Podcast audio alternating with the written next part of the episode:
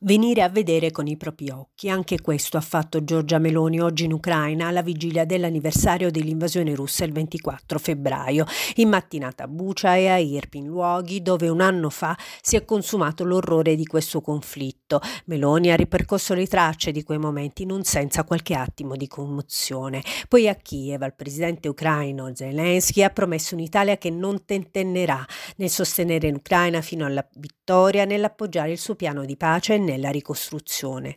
Lo precisa subito la Premier in conferenza stampa a Palazzo Marinsky nel cuore della capitale ucraina dopo il colloquio con Zelensky. Ho ribadito il pieno sostegno dell'Italia di fronte all'aggressione russa. L'Italia non intende tentennare e non lo farà.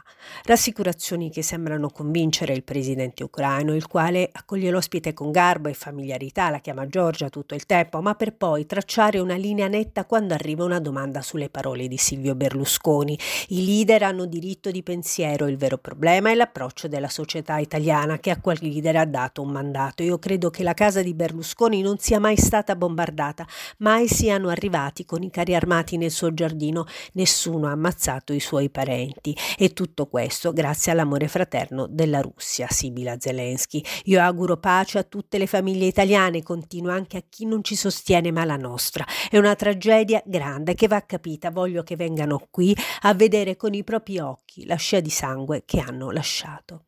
Era stata proprio la Premier a tradurre in inglese la domanda posta dai giornalisti in un momento di blackout che ha fatto saltare la traduzione simultanea. Poi la sua risposta: Per me valgono i fatti e qualsiasi cosa il Parlamento è stato chiamato a votare a sostegno dell'Ucraina, i partiti che fanno parte della maggioranza l'hanno votata. Chi sostiene anche militarmente l'Ucraina lavora per la pace, argomenta poi ancora la Premier, che conferma l'impegno sul sistema sistema antiaereo ma toglie dal tavolo, almeno per il momento, l'ipotesi di inviare caccia, una decisione da prendere con i partner internazionali, spiega. Con il leader ucraino Meloni ha quindi condiviso una sorta di roadmap per una pace da costruire insieme, sulla base delle esigenze di Kiev, perché sottolinea la Premier, niente deve essere deciso senza l'Ucraina, un percorso che passa anche attraverso un processo di ricostruzione e che parta da adesso. Meloni scommette sul miracolo ucraino e non fa mistero della suggestione che trova nel parallelo con il miracolo italiano del dopoguerra.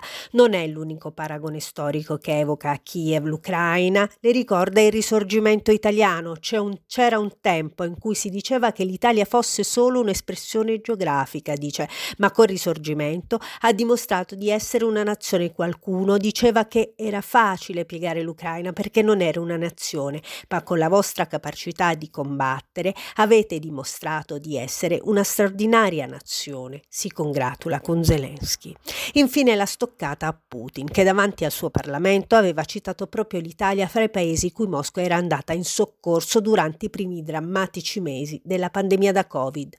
Non so se quello di Putin fosse un avvertimento, ma il tempo del Covid era un altro Il mondo è cambiato dopo il 24 febbraio e non è una scelta che abbiamo fatto noi.